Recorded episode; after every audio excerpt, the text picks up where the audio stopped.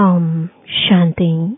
आज 4 नवंबर 2023 बाबा के महावाक्य हैं, मीठे बच्चे, पावन बन गति सदगति के लायक बनो पतितात्मा गति सदगति के लायक नहीं, बेहद का बाप तुम्हें बेहद का लायक बनाते हैं।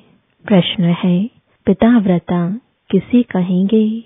उसकी मुख्य निशानी सुनाओ उत्तर है, पिताव्रता वह है जो बाप की श्रीमत पर पूरा चलते हैं अशरीरी बनने का अभ्यास करते हैं।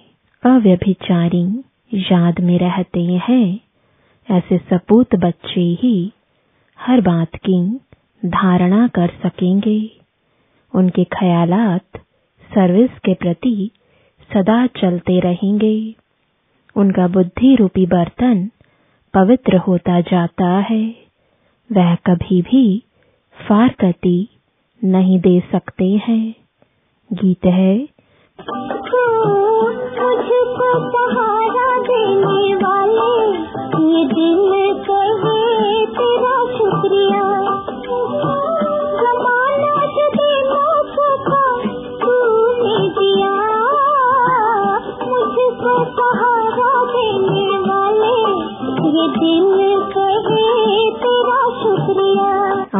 शांति। बच्चे शुक्रिया मानते हैं। नंबरवार पुरुषार्थ अनुसार सब एक जैसी शुक्रिया नहीं मानते। जो अच्छे, निश्चय बुद्धि होंगे और जो बाप की सर्विस पर दिल व जान, सिख व प्रेम से उपस्थित हैं, वो ही अंदर में शुक्रिया मानते हैं। बाबा, कमाल है आपकी। हम तो कुछ नहीं जानते थे। हम तो लायक नहीं थे आपसे मिलने के। सो तो बरोबर है। माया ने सबको नालायक बना दिया है। उनको पता ही नहीं है कि स्वर्ग का लायक कौन बनाता है और फिर नर्क का लायक कौन बनाते हैं? वह तो समझते हैं कि गति और सदगति दोनों का लायक बनाते हैं बाप। नहीं तो वहाँ के लायक कोई है नहीं। खुद भी कहते हैं, हम पतित हैं। यह दुनिया ही पतित है। साधु संत आदि कोई भी बाप को नहीं जानते।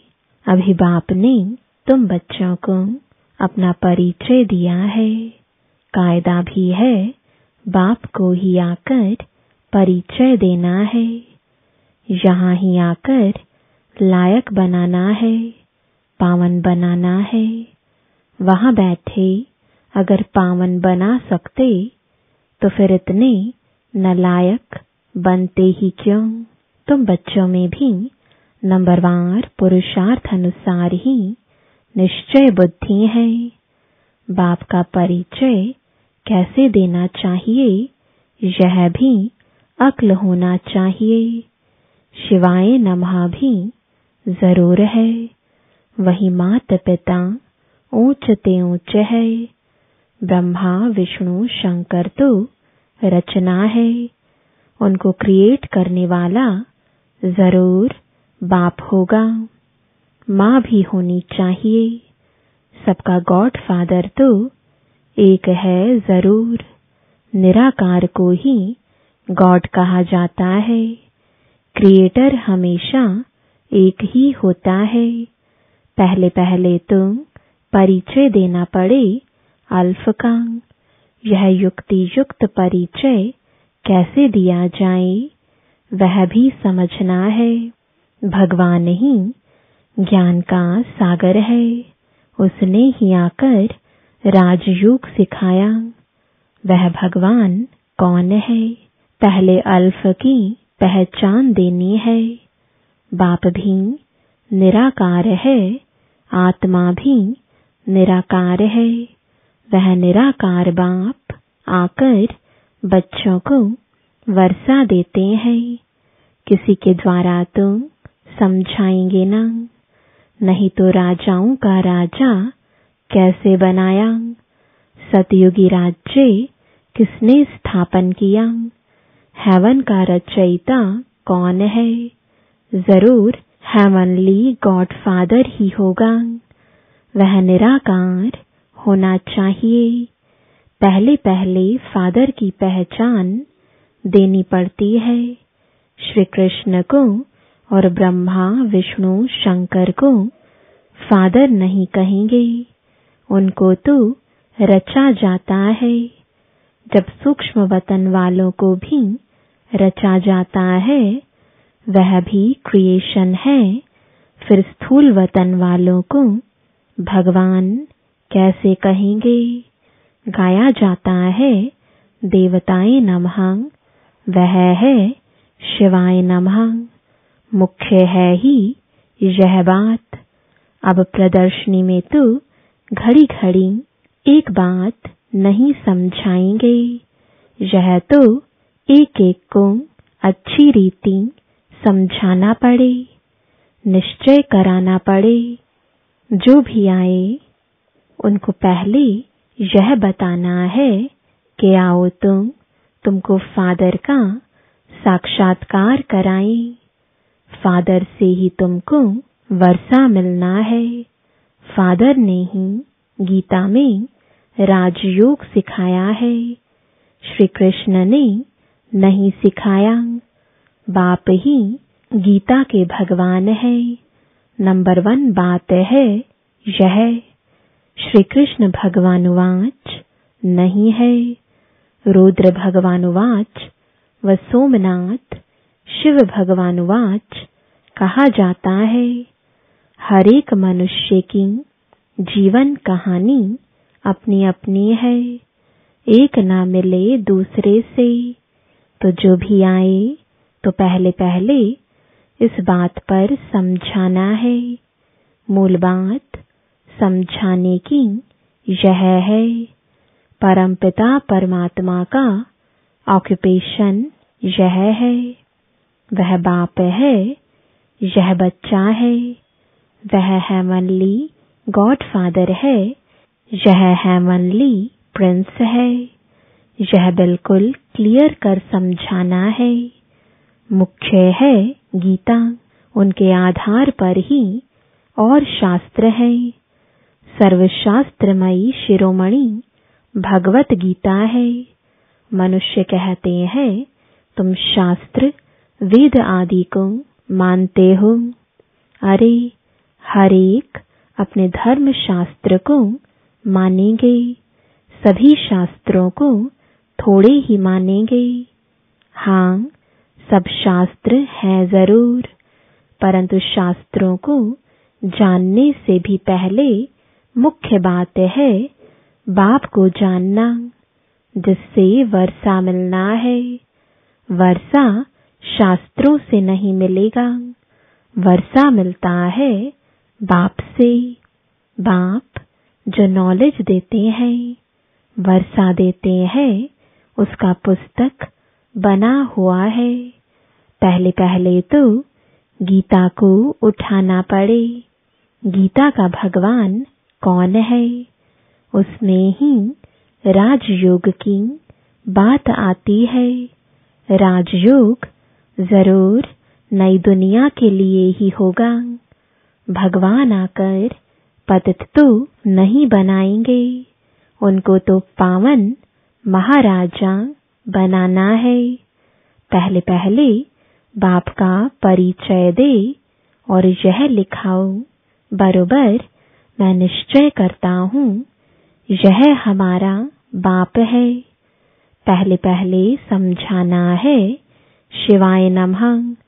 तुम मात पिता महिमा भी उस बाप की ही है। भगवान को भक्ति का फल भी यहाँ आकर देना है। भक्ति का फल क्या है?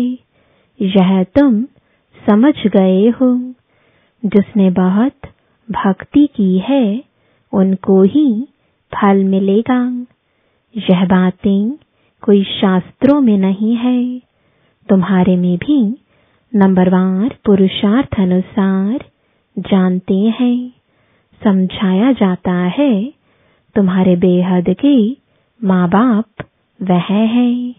जगत अम्बा, जगत पिता भी गाए जाते हैं। एडम और ईव तो मनुष्य को समझते हैं। ईव को मदर कह देते, राइट वे में ईव कौन है यह तो कोई नहीं जानते। बाप बैठ समझाते हैं। हाँ कोई फट से तो नहीं समझ जाएगा। पढ़ाई में टाइम लगता है। पढ़ते पढ़ते आकर बैरिस्टर बन जाते हैं। एम ऑब्जेक्ट ज़रूर है। देवता बनना है तो पहले पहले बाप का परिचय देना है। गाते भी हैं तुम मात पिता और दूसरा फिर कहते हैं, पतित पावन आओ। तो पतित दुनिया और पावन दुनिया किसको कहा जाता है? क्या कलयुग अभी चालीस हज़ार वर्ष और रहेगा? अच्छा भला पावन बनाने वाला तो वह एक बाप है ना? हेवन स्थापन करने वाला है। गॉड फादर श्री कृष्ण तो हो ना सके। वह तो वर्षा लिया हुआ है। वह श्री कृष्ण हेवन का प्रिंस है और शिव बाबा हेवन का क्रिएटर है। वह है क्रिएशन फ़र्स्ट प्रिंस यह भी क्लियर कर बड़े बड़े अक्षरों में लिखना चाहिए तो तुमको समझाने में सहज होगा। रचयिता और रचना का मालूम पड़ जाएगा। क्रिएटर ही नॉलेजफुल है। वही राजयोग सिखलाते हैं। वह कोई राजा नहीं है। वह राजयोग सिखलाए, राजाओं का राजा बनाते हैं। भगवान ने राजयोग सिखाया है श्री कृष्ण ने राज्य पद पाया है, उसने ही गवाया है, उसको ही फिर पाना है। चित्रों द्वारा बहुत अच्छा समझाया जा सकता है। बाप का ऑक्यूपेशन ज़रूर चाहिए। श्री कृष्ण का नाम डालने से भारत कौड़ी जैसा बन गया है। शिव बाबा को जानने से भारत हीरे जैसा बनता है। परंतु जब बुद्धि में बैठे कि यह हमारा बाप है, बाप ने ही पहले पहले नई स्वर्ग की दुनिया रची। अभी तो पुरानी दुनिया है, गीता में है राजयोग। विलायत वाले भी चाहते हैं, राजयोग सीखें, गीता से ही सीखे हैं। अभी तुम जान गए हो, कोशिश करते हो, औरों को भी समझाएँ कि फादर कौन है। वह सर्वव्यापी नहीं है। अगर सर्वव्यापी है तो फिर राजयोग कैसे सिखलाएँगे? इस मिस्टेक पर खूब ख्याल चलना चाहिए, जो सर्विस पर तत्पर होंगे, उनके ही ख्यालात चलेंगे। धारणा भी तब होगी जब बाप की श्रीमत पर चलेंगे। अशरीरी भव, मनमना भव हो रहे, पतिव्रता व पिताव्रता बने, अथवा सपूत बच्चा बने। बाप फरमान करते हैं, जितना हो सके, याद को बढ़ाते रहो। देह अभिमान में आने से तुम याद नहीं करते। न बुद्धि पवित्र होती है। शेरनी के दूध के लिए कहते हैं, सोने का बर्तन चाहिए। इसमें भी पिताव्रता बर्तन चाहिए। अव्यभिचारी पिताव्रता बहुत थोड़े हैं। कोई तो बिल्कुल जानते नहीं, जैसे छोटे बच्चे हैं। बैठे भल यहाँ है, परंतु कुछ भी समझते नहीं। जैसे बच्चे को छोटेपन में ही शादी करा देते हैं ना। गोद में बच्चा ले शादी कराई जाती है। एक दो में दोस्त होते हैं, बहुत प्रेम होता है तो झट शादी करा देते हैं तो यह भी ऐसे है, सगाई कर ली है, परंतु समझते कुछ भी नहीं। हम मम्मा बाबा के बने हैं, उनसे वर्षा लेना है, कुछ भी नहीं जानते। वंडर है ना पाँच छह वर्ष रहकर भी फिर बाप को अथवा पति को फारकती दे देते हैं। माया इतना तंग करती है। तो पहले पहले सुनाना चाहिए, शिवाय नमः। ब्रह्मा, विष्णु, शंकर का भी रचयिता यह है। ज्ञान का सागर यह शिव है। तो अब क्या करना चाहिए? त्रिमूर्ति के बाजू में जगह पड़ी है। उस पर लिखना चाहिए कि शिव बाबा और श्री कृष्ण दोनों के ऑक्यूपेशन ही अलग है। पहली बात, यह जब समझाओ तब कपाट खुले और पढ़ाई है भविष्य के लिए। ऐसी पढ़ाई कोई होती नहीं। शास्त्रों से यह अनुभव नहीं हो सकता। तुम्हारी बुद्धि में है कि हम पढ़ते हैं सतयुग आदि के लिए। स्कूल पूरा होगा और हमारा फाइनल पेपर होगा। जाकर राज्य करेंगे। गीता सुनाने वाले ऐसी बातें समझा नहीं सकते। पहले तुम बाप को जानना है। बाप से वर्षा लेना है बाप ही त्रिकालदर्शी है। और कोई मनुष्य दुनिया में त्रिकालदर्शी नहीं, वास्तव में जो पूज्य है, वही फिर पुजारी बनते हैं। भक्ति भी तुमने की है, और कोई नहीं जानते। जिन्होंने भक्ति की है, वही पहले नंबर में ब्रह्मा फिर ब्रह्मा मुख वंशावली है। आपे ही पूज्य भी यह बनते हैं। पहले नंबर में पूज्य ही, फिर पहले नंबर में पुजारी बने हैं।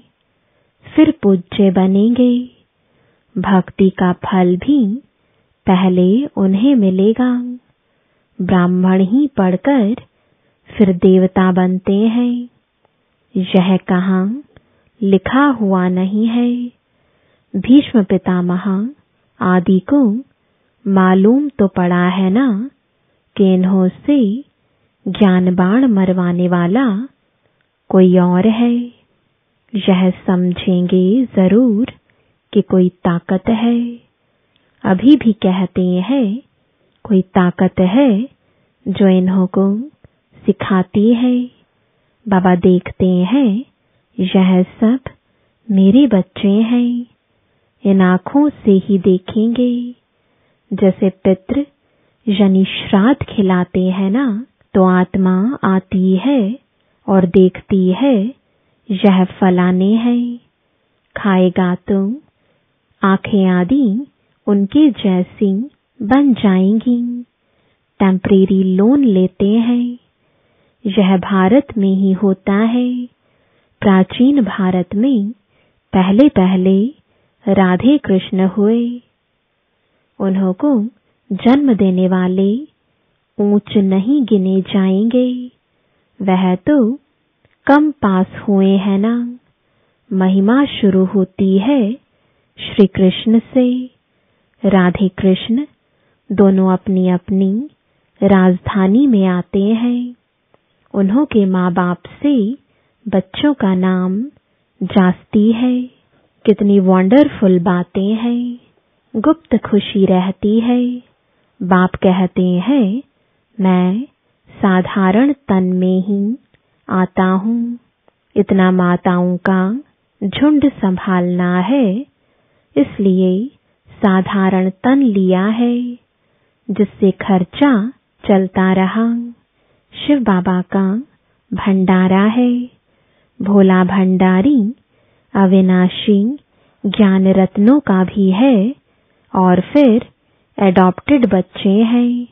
उन्हों की भी संभाल होती आती है। यह तो बच्चे ही जाने। पहले पहले जब शुरू करो तो बोलो, शिव भगवानुवाच। वह सबका रचयिता है। फिर श्री कृष्ण को ज्ञान सागर गॉड फादर कैसे कह सकते? लिखत, ऐसी क्लियर हो, जो पढ़ने से अच्छी रीति बुद्धि में बैठे। कोई कोई को तो दो तीन वर्ष लगते हैं समझने में। भगवान को आकर भक्ति का फल देना है। ब्रह्मा द्वारा बाप ने यज्ञ रचा, ब्राह्मणों को पढ़ाया, ब्राह्मण से देवता बनाया। फिर नीचे आना ही है, बड़ी अच्छी समझानी है। पहले यह सिद्ध कर बताना है श्री कृष्ण हेवनली प्रिंस है। हेवनली गॉड फादर नहीं। सर्वव्यापी के ज्ञान से बिल्कुल ही तमु प्रधान बन गए हैं। जिसने बादशाही दी, उनको भूल गए हैं। कल्प कल्प बाबा राज्य देते हैं और हम फिर बाबा को भूल जाते हैं। यह वंडर लगता है। सारा दिन खुशी में नाचना चाहिए। बाबा हमको विश्व का मालिक बनाते हैं। अच्छा मीठे मीठे सिकिलदे बच्चों प्रति माता पिता बाप दादा का याद प्यार और गुड मॉर्निंग, रूहानी बाप की, रूहानी बच्चों को नमस्ते। रूहानी बच्चों की, रूहानी बाप दादा को गुड मॉर्निंग और नमस्ते। धारणा के लिए मुख्य सार है पहला अव्यभिचारी, पिताव्रता हो, रहना है। याद को बढ़ाते, बुद्धि को पवित्र बनाना है। दूसरा, बाप का युक्ति युक्त परिचय देने की विधि निकालनी है। विचार सागर मंथन कर, अल्फ को सिद्ध करना है। निश्चय बुद्धि बन, सेवा करनी है। वरदान है स्व परिवर्तन द्वारा विश्व परिवर्तन के निमित्त बनने वाले श्रेष्ठ सेवाधारी भव। आप बच्चों ने स्व परिवर्तन से विश्व परिवर्तन करने का कॉन्ट्रैक्ट लिया है। स्व परिवर्तन ही विश्व परिवर्तन का आधार है। बिना स्व परिवर्तन के कोई भी आत्मा प्रति कितनी भी मेहनत करो, परिवर्तन नहीं हो सकता। क्योंकि आजकल के समय में सिर्फ़ सुनने से नहीं बदलते, लेकिन देखने से बदलते हैं। कई बंधन डालने वाले भी जीवन का परिवर्तन देखकर बदल जाते हैं। तो करके दिखाना बदल कर दिखाना ही श्रेष्ठ सेवाधारी बनना है। स्लोगन है, समय, संकल्प और बोल की एनर्जी को वेस्ट से बेस्ट में चेंज कर दो तो शक्तिशाली बन जाएँगे। ओम शांति।